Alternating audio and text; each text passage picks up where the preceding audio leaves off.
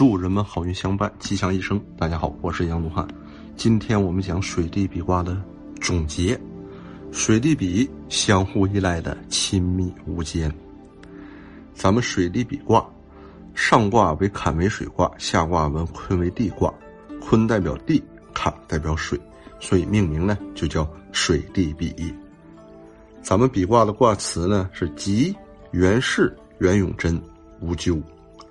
象传也说，这个比吉元氏元永贞无咎，不令方来后福凶。那比卦呢是相亲相辅的象征。坎卦和坤卦，水土相亲相叠，表明水依附于大地，大地容纳江河，两者互相依赖，亲密无间。此卦与我们上一卦的地水师卦完全相反，互为中卦。具有宽宏无私、精诚团结的特质，《易经》认为比卦从卦象上来看是吉利的，在第一次占卜的基础上再次占卜仍然出现大吉大利。通过占卜预测以后长时期的吉凶，也没有灾祸。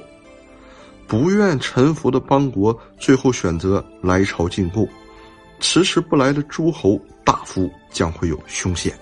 是卦下顺从也，彖传曰：“比吉也，比福也，下顺从也。元是元永贞无咎，以刚中也，不宁方来，上下应也。后夫凶，其道穷也。”这是彖传在断比卦的卦意。比卦是吉利的卦，比具有下属辅助、顺从上司的意思。在第一次占卜的基础上再次占卜，依然大吉大利。通过占卜预测以后长时期的吉凶修旧也没有灾祸，这是因为九五之爻位于上卦的中间位置，比喻君王有中正的品德，下面的万民都愿意臣服于他。不愿臣服的邦国最后选择来朝进贡，这是因为此卦五阴爻围绕一阳爻，象征大多数诸侯都拥戴君王，迟迟不来的诸侯大夫将会有凶险。这是因为君王得到了大多数人的支持，不来朝贡的只是少数，这使得这些不来朝贡的诸侯大夫十分被动，他们的路也就走到尽头了。周代开始实行分封制，周王把国家周边的土地分封给皇族和功臣们，分得土地的诸侯大夫们在自己领地上有自主权，但必须定期向周王纳贡。分封制实行初期，由于周王的势力大，所推行的一系列政策得到了老百姓的支持，所以各诸侯国都会定期朝贡。那随着后代周王的昏庸无道，周朝渐渐的衰落，有些诸侯开始反叛，不向周王纳贡。因此说，得民心者得天下。一个有为的君主可以获得大多数人的支持，国家在他的治理下将繁荣昌盛。一旦君王昏聩无能，老百姓将会抛弃他，国家的衰落和灭亡也就在所难免了。象曰：“地上有水，比先王以建万国，亲诸侯。”这是象传在推演比卦之意。地上有水，水依附于大地，这是比卦的卦象。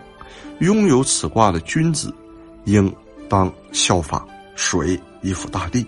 大地容纳江河的品性，以此分封建立万国，亲近诸侯，依附与包容是相辅相成的。君王与臣子以及诸侯之间也应当建立这样的关系。百姓依附君主，表明君主受到了百姓的拥戴；君主包容百姓，表明君主以百姓为重。在百姓与君主的共同努力下，国家将会蒸蒸日上。这种。治国之道很值得执政者借鉴。好，我们再来看啊，爻辞中的相亲比合。比卦第一个爻呢，初六爻，有福比之无咎，有福迎否，终来有他吉。这是初六爻显示，与有诚信的人相亲和睦是不会有危险的。一个人如果有诚信的内在，最终必定会有人来与之相亲和睦，所以是吉利的。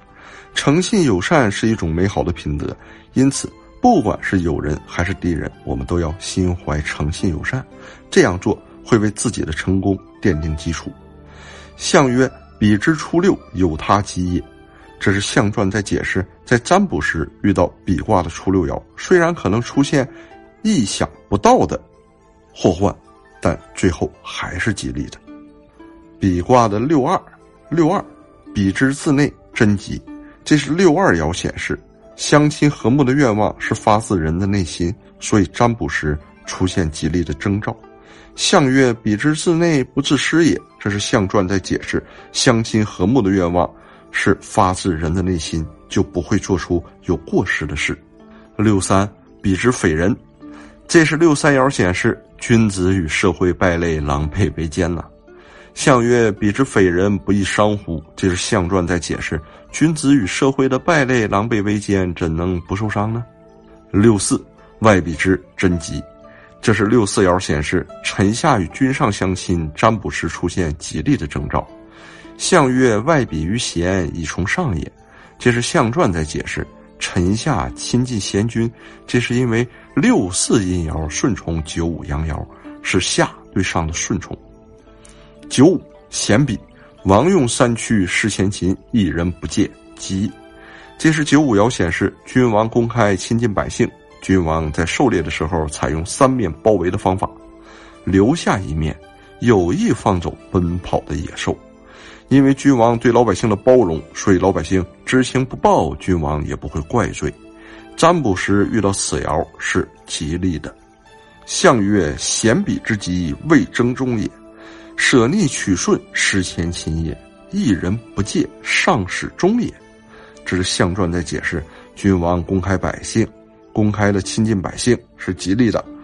这是因为九五之爻位于上卦中间的位置，比喻人坚守中正之道，放走向前奔跑的，这是猎取迎面而来的；比喻舍弃不顺从的，亲附顺从的，这就是失前秦的意思。